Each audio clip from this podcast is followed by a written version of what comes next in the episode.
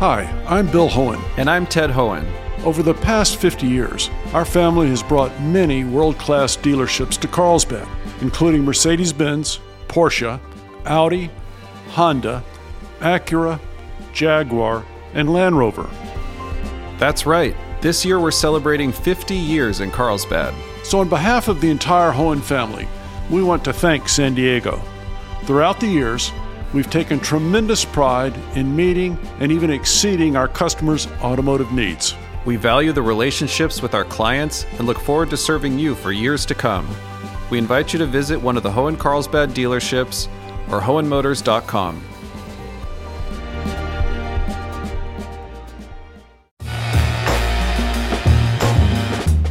It's time for Midday Edition on KPBS.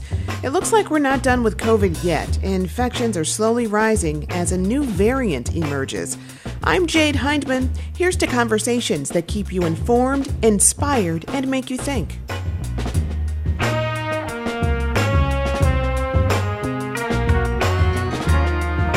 It's not the dominant COVID strain yet, but it's got the attention of scientists. We are hoping it'll just fizzle out. But because it has so many new mutations, if it gets legs, then then we're going to have a lot of infections and a, and a tough uh, going for several weeks.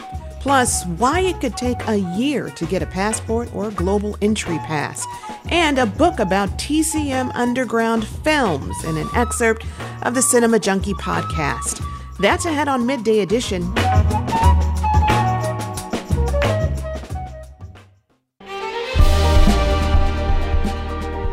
Hi, I'm Bill Hoehn. And I'm Ted Hoehn.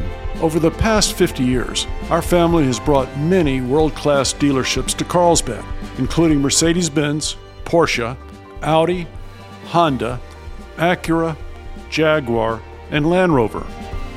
That's right. This year we're celebrating 50 years in Carlsbad. So, on behalf of the entire Hoehn family, we want to thank San Diego. Throughout the years, we've taken tremendous pride in meeting and even exceeding our customers' automotive needs. We value the relationships with our clients and look forward to serving you for years to come. We invite you to visit one of the Hoehn Carlsbad dealerships or hoehnmotors.com. San Diego saw a slight bump in COVID cases and hospitalizations at the end of July, shedding a little light on what's ahead for cold and flu season. A new coronavirus variant has also gotten the attention of public health officials in recent weeks, and new research is emerging on long COVID. Here to tell us what we should all know about COVID and other respiratory infections this season is Dr. Eric Topol, founder of the Scripps Research Translational Institute in La Jolla. Dr. Topol, welcome back to Midday Edition. Thanks, Jade. Great to be with you again. Always glad to have you. Uh, it's been quite a while since we talked about COVID, but that doesn't exactly mean it's gone away. So, what can you tell us about where we stand with COVID today? Right, Jay. Well, we kind of had a respite where the virus was circulating at low levels, and now it's on the uptick. And there's a few things going on at the same time. Firstly, uh, a variant known as EG5 uh, started to show it had a growth advantage over the prior ones, such as the one that the new updated booster, which is called XBB15, is targeted for. So that one's kind of been cooking along, and then um, we know that where that's headed, which is just going to add on uh, another mutation, make it a bit more challenging. At the same time, the virus um, is is kind of evolving further. There's uh, separately increases in wastewater detection of the virus and in hospitalizations, actually throughout the country. Not big levels, but certainly uh, going in the wrong direction. Hmm. And then the the other big thing, of course, Jade, is that there's a new variant that is very bad looking out there. That seven sequences have been detected now uh, in uh, five countries and uh, that one is concerning because it's very different from any uh, version of the virus we've seen before. What makes it different? I mean, obviously, its structure is a bit different, but does it impact people's health differently? Yeah, we don't know that. And probably, if you had to bet, it wouldn't change the type of illness people would get. But the main thing because it has more than 30 mutations different than the prior versions of the virus we've seen, it will be a challenge to our immune system. Uh, and so it could uh, cause a fair number of infections if it becomes um, one that transmits well. We don't know that yet. Today we learned it showed up in South Africa and Japan. And prior to that, there was one case in Michigan, uh, the UK, uh, three cases in Denmark, and one in Israel. But we haven't yet seen it take off. And if it does take off, it could be some trouble that lies ahead. Uh, that's an unknown right now. You know, of course, Jay, we were hoping it'll just fizzle out but because it has so many new mutations, if it gets legs, then then we're going to have um, a lot of a lot of infections and a, and a tough uh, going for several weeks. Uh, and that is the BA.2.86 you're talking about, right? Exactly. Yeah. So unfortunately, they have all these obscure names and yeah. numbers. But yes, that's the one that is the troubling right now because the vaccine booster that's supposed to be ready mid September isn't going to help much against that one since it's so different than you know the virus that we we have had vaccines boosters and infections previously. So it has a whole different look. Uh, that's a lot of new mutations. It's a lot like what we saw with omicron initially when it had 30 new mutations but these are 30 different mutations. And so we could if it gets transmissible i'm hoping not you know that's what's going to cause the trouble mainly because whatever defense we have is going to have some ability to uh, let this virus get around. And uh, it, it, shouldn't hopefully cause worse illness. In fact you know it, it might be less. It's just that it'll spread so widely. And as you know when the virus spreads there's not just infections but there's also the potential for long covid you know, a lot has changed in how coronavirus is handled now compared to just a couple of years ago. One piece of that seems to be with testing. It seems that fewer people are testing or at least relying solely on at home tests. Uh, how does that change what we know about COVID in the community today?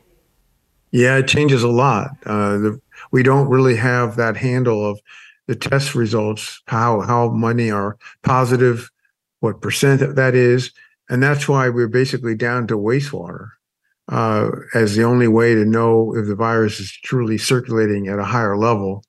And even hospitalizations uh, we, are not that reliable if we're looking across the country because certain states are not reporting those reliably. So we're down to wastewater as the main way to reflect what's going on, the dynamics of the virus. The other problem, of course, is testing used to be at low cost or free ever since the emergency phase uh, was stopped in May. That's no longer the case.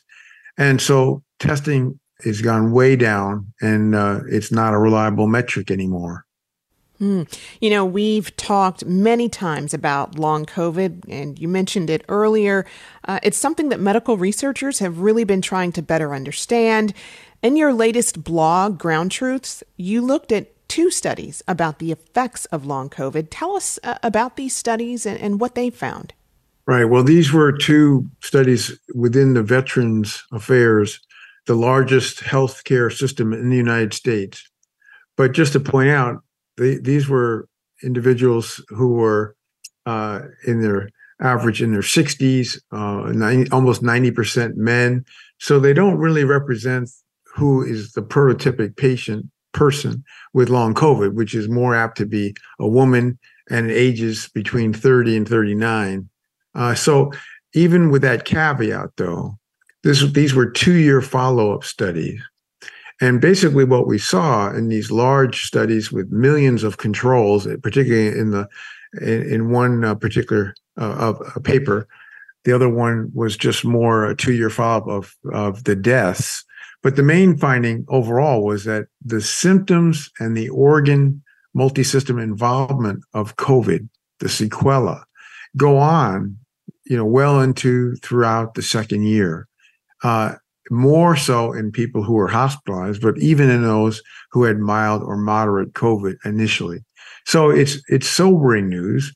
And it's flanked by eight other studies from various countries, which showed similar things. But this was the first study to look at all the different organs like cardiovascular and neurologic and gastrointestinal and, and so on. So this was the most detailed assessment yet at two years. Mm.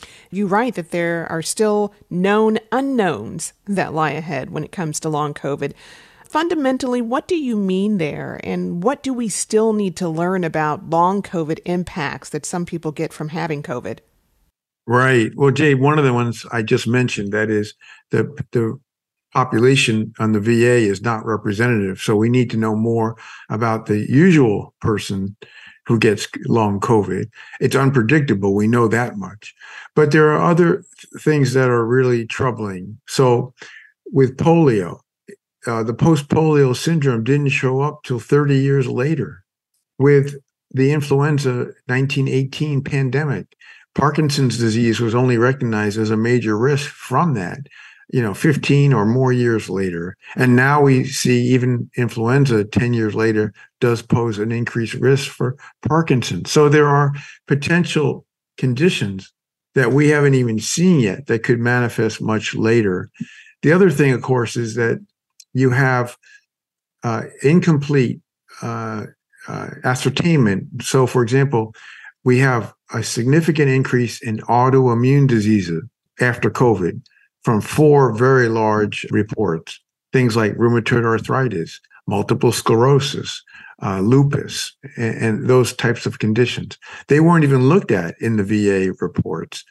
So things like that, uh, the, the, diabetes, the secondary effects of diabetes over many years, not just the COVID, but what seemed to trigger the, the COVID uh, of diabetes.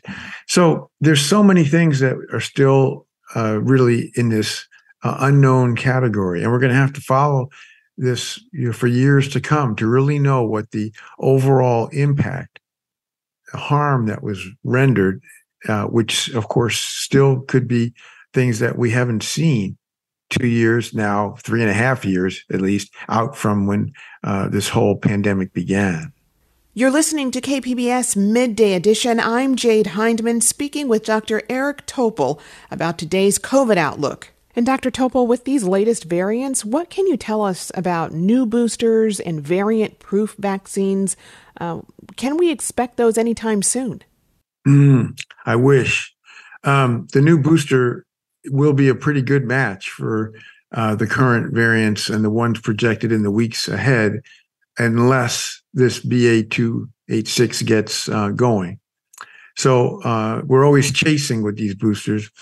That's why we need a variant proof uh, vaccine that lasts longer, less side effects, um, and also nasal delivered vaccines and the monoclonal antibodies for the people who are immunocompromised. So today, Project NextGen, uh, which is a $5 billion um, initiative, announced their first uh, awarding of grants of over a billion dollars towards these new things better vaccines, nasal vaccines, and the antibodies.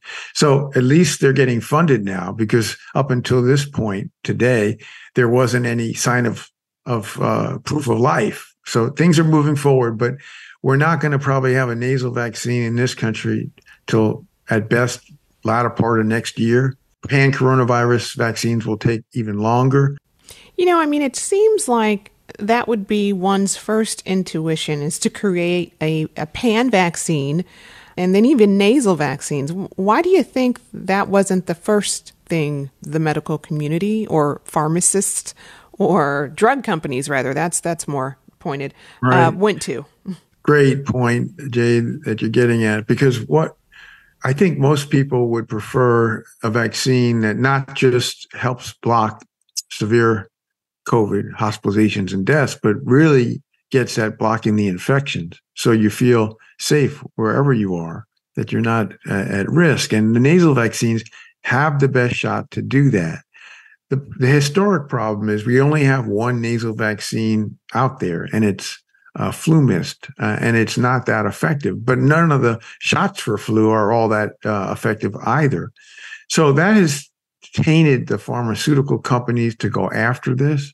But there's already been some success stories. There's already a vaccine that's being used in India, you know, a booster nasal vaccine that's got good data on the immune response already and, and is out there in large numbers of people. There's many more that could go forward, some from the United States. So the funding from this new project NextGen could help us finally get to a nasal vaccine. And also we have many candidates for a pan uh, coronavirus vaccine that would knock out all these variants in the years ahead.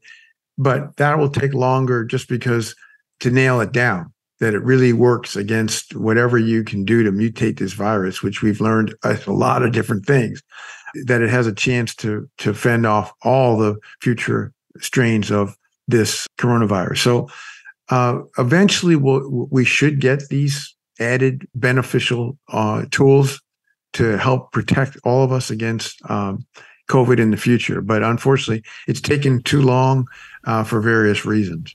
For those who are due then um, for a vaccine, would you recommend that they get their boosters now or wait for, for ones that are, are more specific to these new variants? Yeah, I think holding off because we're talking about just uh, a few weeks where the new uh, XBB.1.5 so-called monovalent because it doesn't have the original strain uh, in it. That will be a better vaccine for what's going on right now. To get the so-called bivalent BA5, which was a year ago released uh, September, that one just doesn't match up well with where the virus is today. So it might give a bit more protection just because it kind of wakes up the immune system to respond, but it isn't really uh, close uh, to where the virus has evolved. So waiting a few weeks, uh, particularly in people who are 65 and older or immunocompromised, they're going to benefit uh, from getting the new booster. Now, aside from COVID, flu and RSV have also been major concerns this time of year. What do we know about the outlook for those this year? Well, as opposed to COVID, these are seasonal as you can predict when they're going to hit and the, the duration of the season. So that's good because you can time the vaccine knowing that. We have, for the first time, you know, RSV vaccines approved for um, uh, people who are older and for pregnant uh, women. And also, of course, we've had flu shots, which we hope will align. They're always trying to predict where the flu um, is going to evolve, the, the new strain. But we have ways to protect, uh, particularly people who are at risk. Uh, and uh, the RSV uh, is a breakthrough just because since 1956, when this virus was first discovered, we've never had a vaccine. And now we have an approved vaccine with one shot with high efficacy.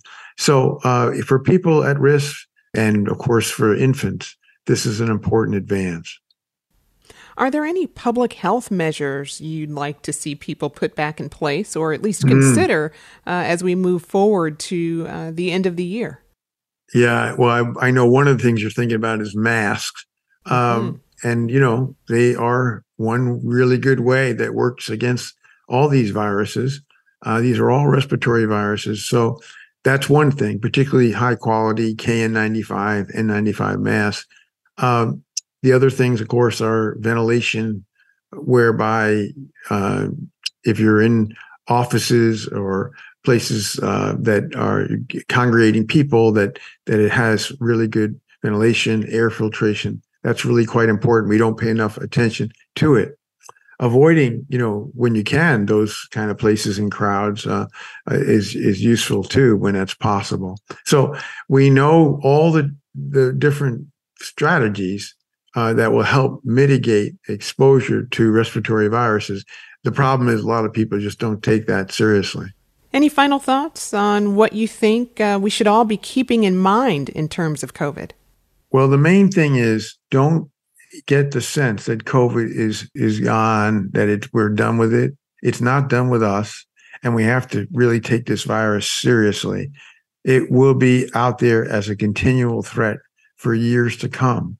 And if this current BA 2.86 that we're concerned about, if that doesn't turn out to be the one, we may well see the one, you know, in the next year or two that causes a major wave of infections across the globe. So people who think this thing is over, they just have it wrong, Jade. It's not anywhere close to being over. The only thing we can hope is have as much quiet time as possible, which basically we were able to enjoy from March uh, until now. The longer those periods of the virus being relatively contained, the better. Sounds like we all need to continue exercising caution here. I've been speaking with Dr. Eric Topol, director of the Scripps Research Translational Institute in La Jolla. Dr. Topol, as always, thank you so much for joining us. Thank you, Jade. Do you have any questions for Dr. Eric Topol? We'll share them on the show. Give us a call at 619 452 0228. You can leave a message or you can email us at midday at kpbs.org. Coming up, the reason behind year long delays to get a passport or global entry pass after everything was kind of put on pause, it's it's created this real influx uh, that's that's leading to longer wait times. You're listening to KPBS Midday Edition. KPBS On Demand is supported by UC San Diego, offering the online Master of Data Science program, shaping the next generation of data driven problem solvers. Learn more about the online Master of Data Science program from UC San Diego at omds.ucsd.edu.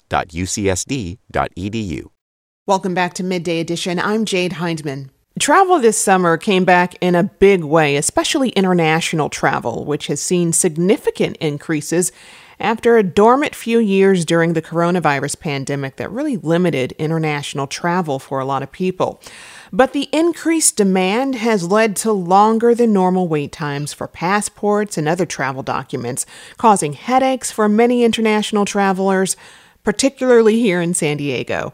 And now government agencies and leaders are starting to respond. Here to tell us more is Axios San Diego reporter Kate Murphy. Kate, welcome to Midday Edition. Thanks for having me. Happy to be here. Glad to have you here. When did this backlog start and what's behind it? Yeah, so there's right now been really since February of this year is when uh, the State Department sort of updated their processing times for passports, and they have done it a few times, kind of like changed the the time frame that that travelers can expect. So uh, since March, it now takes 10 to 13 weeks for routine processing times. And then you can add, expect to add up to four weeks on top of that for mailing time. Um, and so previously, you know, before this kind of influx of of applications and requests, um, in January, the the routine was was six to nine weeks to kind of put that in perspective. Uh, that is a, a huge difference. So, what is behind the backlog? Really the the the surging demand for international travel this year has contributed to this backlog that has led the State Department to increase those processing times. Um, and so they've said that you know they're getting half a million applications a week for passports earlier this spring uh, which is a 30 to 40% increase from last year, which is a, a, pretty dramatic rise. And the demand this year is expected to break last year's record as well, uh, which was nearly 22 million passports. So it's really that. You know, people are looking to travel again. Um, they want to go to these international destinations, and you know after everything was kind of put on pause it's it's created this real influx uh, that's that's leading to longer wait times wow and while travelers can expedite their passport application there are limitations to that and even added delays so what's going on there yeah, so the expedited timelines are also longer than usual. It's taking seven to nine weeks instead of the typical three to five weeks um, for expedited passports. And there's a, a $60 fee, and you can also pay more to get faster shipping and delivery, which could cut back that mailing time. But it's still it's still a long process. I mean, well, what are you hearing from travelers in, in terms of, of not being able to get the passport when they need it? Well a lot of people just aren't able to make their trips or in in some extreme cases people are traveling to other states buying a new flight to get an appointment at another passport center um, in a different state to try to make their trip which is you know really kind of drastic measures but there's only so much you can do when when the process is kind of out of your hands. Yeah, wow. I mean, are there are there any other options that travelers have if if their trip is coming up soon and they're still waiting for their passport? So, one thing that travelers can do is reach out to our representatives in Congress. Um, they can they sort of act as a liaison with the State Department. And so they can help residents who have either pending passport applications and upcoming travel uh, to get through the process faster. They can flag a case to the State Department. They can ask for an earlier appointment date for someone and just share travel information that kind of can can speed up the process for for someone who has an upcoming trip definitely it's it's a uh, you know they're also receiving an influx of those requests um, more than kind of in years before. And so it is it's tougher right now for them to secure new appointments and they're really only kind of looking at passport cases where there's urgent situations in cases of life or death emergencies or if you know a family member has died and and there's um, kind of that more urgent travel versus just a vacation. And certainly proper documentation is is required for that. But they're definitely one outlet a resource that we have that we can use. Um, and there are also private like third party vendors. Um, one is called rush my passport and you can pay you know $600 to try to get your passport in two weeks or 800 to get it you know by next week um, but e- even that is still going to have a delay. So it's kind of hard to tell, even when you're, you know, paying a lot of extra money, um, how quickly, how much you can really expedite um, that process depending on how soon your trip is. Wow. And passports aren't the only things facing a delay. You also reported on delays with the Global Entry Program. Can you explain what that program is and why it is uh, so important for a lot of people here in San Diego? Yeah. So the Global Entry program is a US Customs and Border Protection program that basically offers expedited clearance for pre approved low risk travelers when they arrive in the United States. So it's designed to speed up re entry after international trips. And travelers use automatic kiosks instead of waiting in those long um, customs lines. And, you know, I think the problem with global entry here is that, you know, is really the time it takes to get an appointment or an in person interview, which is the last step in that application process. And I mean, it seems like just part of that demand is because international travel is so accessible and prevalent here at the US Mexico border. So, you know, whether it's um, people going away for weekend trips or you know commutes. I mean people live and work in on both sides of the border. And so there's just at, at such a busy port of entry um, san diego is kind of like gonna have that. It, it sort of makes sense that that demand would be higher here compared to other cities across the country. You're listening to kpbs midday edition. I'm jade hindman I'm speaking with Axios San Diego reporter Kate Murphy about the increased delays in passports we're seeing in San Diego and across the country. And uh, I want to turn the conversation now to government agencies. I mean, what's being done to address the backlog of passport and global entry applications for travelers, Kate? Yeah. So right now, um, I mean, especially for for global entry here locally, it's you know the the next ap- available appointment isn't until June of next year. Um, and so you know, as we're seeing kind of the I mean, the government is well aware of these delays. They're they're trying to provide us with a lot of information to, um, I think, you know, temper our expectations um, and you know in addition to our representatives in, in Congress being able to help us, um, you know, I, I, can't really speak to a ton of the improved processes, but I know that uh, the State Department has has told Axios that it's working to get back to pre-pandemic processing times by the end of the year. And they're doing that by authorizing you know tens of thousands of overtime hours for staffers hiring additional staff even bringing in volunteers to work through these applications. They've been doing that throughout the this past spring and summer.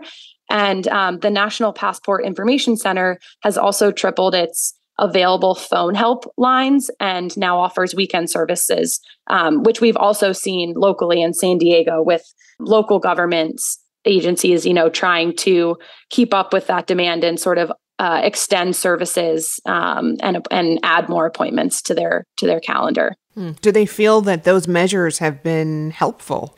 And reduced wait times in any way? It's kind of hard to tell, you know, once they're each at different steps in the process. But I know that at least locally, our Congress members have been able to secure uh, new appointments for people and get them their passports before their upcoming travel in in hundreds of cases here locally. So um, we do know that it it is helping in some cases. Again, a lot of those are for more urgent um, and, and emergency situations rather than just traditional, you know, international vacations. I'm also wondering if you're seeing any silver lining here in terms of the government improving how these documents can be processed more efficiently. I mean, for example, uh, when I renewed my passport, I was surprised when they wouldn't allow me to pay for the passport application with my debit card. And there are other forms of payment they won't accept either. What can you tell me about that? Yeah, it really does seem unusual that, you know, you can only pay with a check or a money order. Thankfully, the I mean, at least locally, the city of San Diego clerk can issue a money order for a small fee um, if you're using the the passport services downtown. But um, yeah, I mean, it really is hard to it's hard to know um, what that silver lining might be, and and the timeline really is unclear on when this will improve other than you know their goal um, to kind of get back to to normal processing times uh, by the end of this year. Yeah. Do you have any suggestions or tips for travelers looking to get a passport or SENTRI card right now? Yeah, the number one thing I think is just plan ahead um, and check early and often for appointment openings. Um, certainly with the the global entry, people do cancel their appointments and those slots open up online. So it's a really good practice to if you're you know you know you have upcoming travel to check the website on weekday mornings uh, especially on mondays for those random openings um, as long as you can be flexible. And uh, san diego is also lucky to have two um, pa- uh, two sites for global entry one at the airport. So in some cases travelers who are already in the system and have pending approval can complete their in-person interviews on site at the airport without having one of those pre-scheduled appointments. So if you're lucky enough to kind of have have that align, um, it's definitely a good option. But absolutely check other countries' rules. Make sure your passport's up to date. If if you're even thinking about taking a weekend trip, you know, down to Mexico, Mexico, or flying to another international destination. Do you think that people perhaps might have better luck just showing up at the passport office um, rather than waiting for an appointment. I mean, surely sometimes appointments get canceled or missed. So, how lucky would you be if you just showed up to the passport office, the li- at the library or post office or whatever? Yeah, I know that they, you know, require appointments in in most cases. I think really the the in-person services are going to be for urgent international travel um, like within 14 days or uh, f- for foreign visas. And so i think you know it, it might be worth a shot um, but definitely checking online um, for those those cancellations that kind of pop up um, could be could be a better bet. It, it's really hard to say or maybe you might have a nice a nice employee who's willing to let you um, slip in but it's hard to say. I've been speaking with Kate Murphy, reporter with Axios San Diego. And Kate, thank you so much for joining us. Thanks for having me. Coming up, an excerpt from the Cinema Junkie podcast about TCM Underground Films. You're listening to KPBS Midday Edition.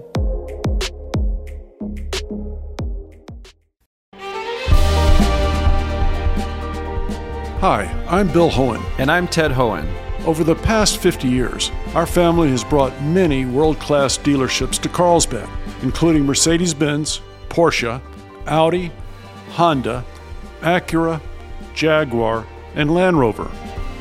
That's right. This year we're celebrating 50 years in Carlsbad.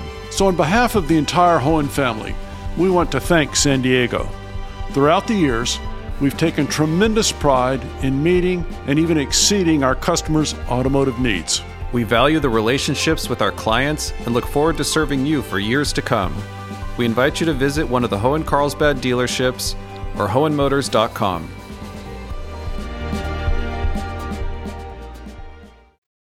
You're listening to KPBS Midday Edition. I'm Jade Hindman.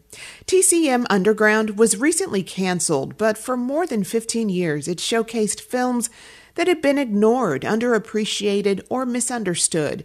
Former TCM programmer Millie De Chirico and Quatoyiah Murry recently wrote a book called TCM Underground 50 must see films from the world of classic cult and late night cinema. KPBS cinema junkie Beth Accomando spoke with De Chirico about what films qualify as underground. So, Millie, you have a new book, TCM Underground 50 Must See Films. So, first of all, let's just kind of lay the ground rules down for what kind of films actually qualify for this TCM Underground label when I was programming the franchise, I was just trying to cast a wide net of possible titles. A lot of it was kind of from that kind of standard cult canon. So, you know, directors that we all know and love, like David Lynch and Ed Wood and John Waters and, you know, Roger Corman films and whatnot. But over the years, I think I was trying to expand it a little bit and try to pull in some quirky melodramas and some offbeat comedies. So I was just trying to kind of create like a big pool to choose from. And at this point i feel like that's kind of the the thing that really unites the titles that have aired and there was over 400 or something by the end of it but i i feel like it's anything that's just kind of a little off offbeat and interesting and various levels of cult obviously but they all kind of just fit into this like late night attitude. Well, I just love kind of the diversity of the films that are in there because, you know, you have some that are I think underappreciated and incredibly well made, like Honeymoon Killers. But then you also have some stuff that's, you know, Hollywood produced with studios and much more mainstream. So, kind of what were some of the films that you really wanted to see included in this? Between Toy and I, I felt like you know, we have our own sort of personal experience with films, but also, you know, we're women of color. And so we thought, okay, well, we definitely gravitate towards that. We, we, a lot of the films that we featured were either made by women or queer filmmaker or people of color. So it was just that kind of thing. And that wasn't really intentional necessarily, but it was like we have an opportunity to kind of go through the, list and pick films. And why don't we talk about something like this versus again something that had been talked about a lot already. And you're right. I mean some of these movies are really obscure. Like i think the pyramid is a perfect example of that. Have you ever experienced your own death? Any of you? You should try it sometime. I believe there is magic. Real magic you know that's something that had aired on TCM Underground a long time ago, but is hard for people to watch because it was just not really out there for people to rent or or whatnot. And that one in particular, I think people have told me about as being like a pretty obscure pick. But then when we had the opportunity to write about a John Waters movie, I was like, well, why don't we? Why not? You know, talk about polyester, which is actually his most commercial film. Like at that point, like he had, you know, of course, made like Pink Flamingos, but polyester was the first one where he actually got like a big studio budget and because it just felt to me like, well, if everyone's going to talk about pink flamingos, then like maybe we can talk about polyester, which I actually think is a, has a lot more transgressive moments, if you will, than a lot than a lot of people would maybe think. Caught you, didn't I? Right in the act of adultery. Well, I won't stand for this, Elmer. I want a divorce and a big fat settlement to go along with it. Like I said, we were trying to cover a spread. Uh, and there's definitely different like levels of filmmaking and levels of money, I guess, involved. So and tell people how the book is divided up because you kind of group the films in categories, not exactly genres, but kind of into some subcategories. Yeah, I you know, it's funny because we went back and forth a little bit about how to arrange the book because I'm obviously a big student of these types of books, right? So I grew up reading like the Danny Peary cult movies books and, you know, the Psychotronic Guide to Film and, you know, I was really about film reference guides because you know I grew up in the era before the internet, so that's all I had. and a lot of those books were um, alphabetical right and so when we came to this book and trying to decide on how to organize it we thought okay well we could just do it alphabetically sure but i think me being a programmer it just was sort of like well i like arranging things by themes really and you're right. It's not like specifically by genre, but we went through the list and we did see some like commonalities between titles. You know, some of them are more broad than others. Like there's a big section that's just kind of like mind melters and, and strange films. And that's kind of a catch all for a lot of different things. But then, you know, we do have, you know, films like a section that's specifically about crime and, you know, specifically about, I guess, like melodrama. It was just fun to do it that way. I think it makes it kind of interesting. It allows people to kind of like pop around a little bit more than I think if it was alphabetical. Well, it's also the kind of thing where if you want to try and find something you haven't seen and you're in a certain mood, it's nice because you can go like, "Oh yeah, I kind of want to see something like horror." And then you have the Fright Club section with some really nice diverse selections in there. But then you can kind of pick your your mood to match what uh, you might be looking for. Oh, definitely. Like sometimes, yeah, you're definitely in the mood to be scared and you just pop over to that section. Or sometimes you're just like, well, I just want to watch something weird. And maybe like I'll head to the weird section and then watch like Head by the, you know, the Monkees' head or whatever. The Monkees. Mickey, Davy, Mike, Peter in Head. That's right, Head. What's it all about? Only Victor Mature's hairdresser knows for sure. Are you kidding? yeah, that that to me is like really useful as somebody who watches a lot of movies because you don't necessarily when you when you're out in like streaming services or when you're just there you don't see things by tone right? You see things usually alphabetically or just basically like in these kind of like algorithmic categories. So it's kind of cool that you could do that with the book well, talking about one of the ones that's kind of the mind melters, weird ones that's out there, um, the belladonna of sadness is one that I don't think gets talked about or appreciated as much as it should.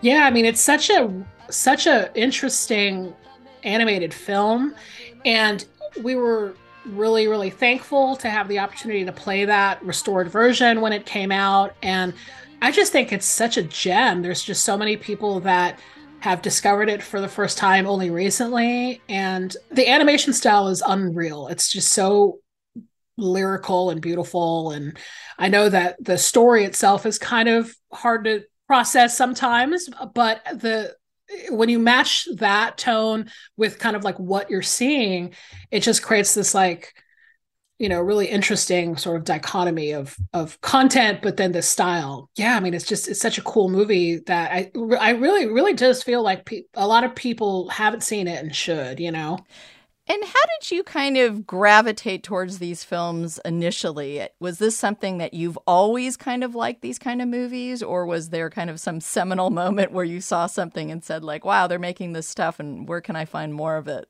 Yeah, you know, I think when I was a teenager, I just was really interested in countercultural things like transgressive art, like punk rock. And, you know, I would hang out at the video stores that I would frequent and just like listen to people talk. Like I listened to people come in the video store and talk about like their favorite movies and it was it was just sort of like everything. I just wanted to be around it. And then I watched a lot of TV at the time, you know, there wasn't a ton of cable channels, but you know, some of them had like late night stuff.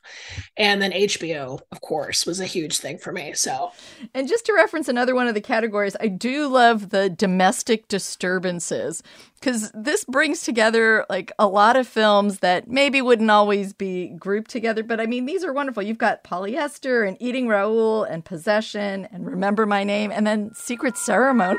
Secret Ceremony a tense, suspenseful drama of human desire in its deepest, most sinister aspect. But Cenci's still a child. Chenchi a child. Oh, that's disgusting. Yeah, that this was um, you know, obviously like a section that I was very involved in because I I like melodrama and even the classic stuff like the Douglas Sirk stuff and you know I love a Joan Crawford 50s vibe and but I felt like there were certain titles that I think ha- were sort of generally categorized as like a horror film like Butcher Baker Nightmare Maker an unsuspecting boy comes home to murder suddenly, his life becomes a nightmare.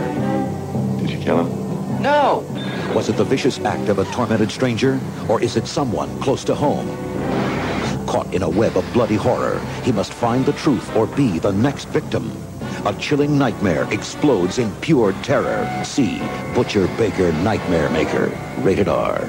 Starts Friday at a theater near you. It was kind of like, well, this movie is also kind of a melodrama too, because it deals with like an aunt and her nephew.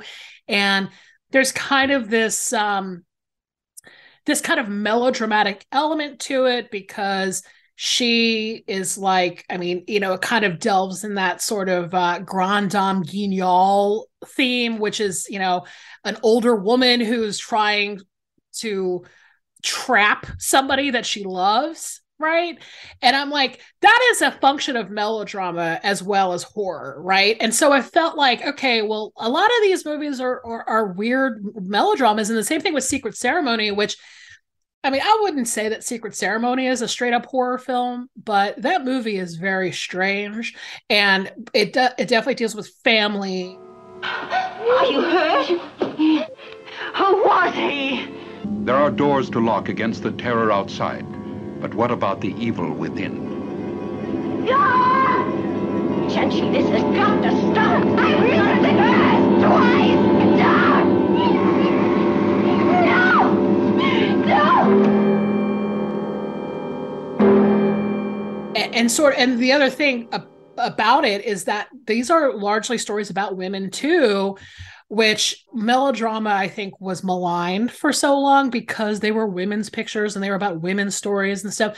So I kind of wanted to like reclaim a little bit of, of that and say, well, you know, these are actually like really interesting, compelling, deeply strange titles t- sometimes, even though they're sort of like pushed off into like that melodrama category. And a lot of these films too feel like they feel like comfort food in a sort of way. They're the films that you return to because there is something. And I think there's also something special about films that don't have everything at their disposal in terms of budget and studio backing that makes what they've accomplished kind of like all the more wonderful to appreciate. Yeah, I mean, you know, there's a couple of these films that I sort of tr- watch sort of semi regularly.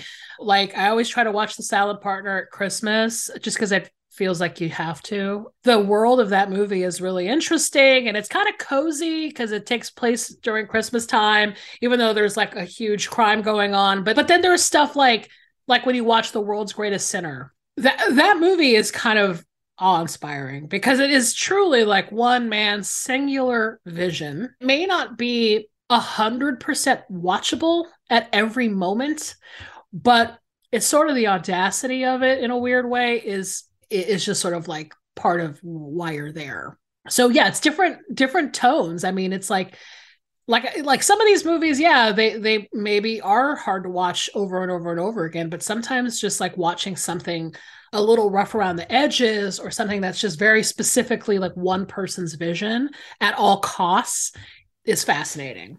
That was Beth Accomando speaking with author Millie De Chirico. You can hear the full interview at kpbs.org slash cinema junkie.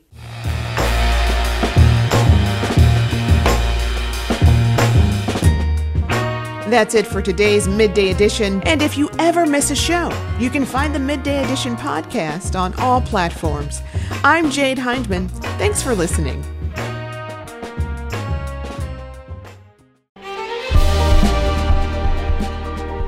Hi, I'm Bill Hoehn. And I'm Ted Hoehn. Over the past 50 years, our family has brought many world class dealerships to Carlsbad, including Mercedes Benz, Porsche, Audi, Honda, Acura, Jaguar, and Land Rover. That's right. This year we're celebrating 50 years in Carlsbad. So, on behalf of the entire Hoehn family, we want to thank San Diego. Throughout the years, we've taken tremendous pride in meeting and even exceeding our customers' automotive needs. We value the relationships with our clients and look forward to serving you for years to come. We invite you to visit one of the Hoehn Carlsbad dealerships or Hoehnmotors.com.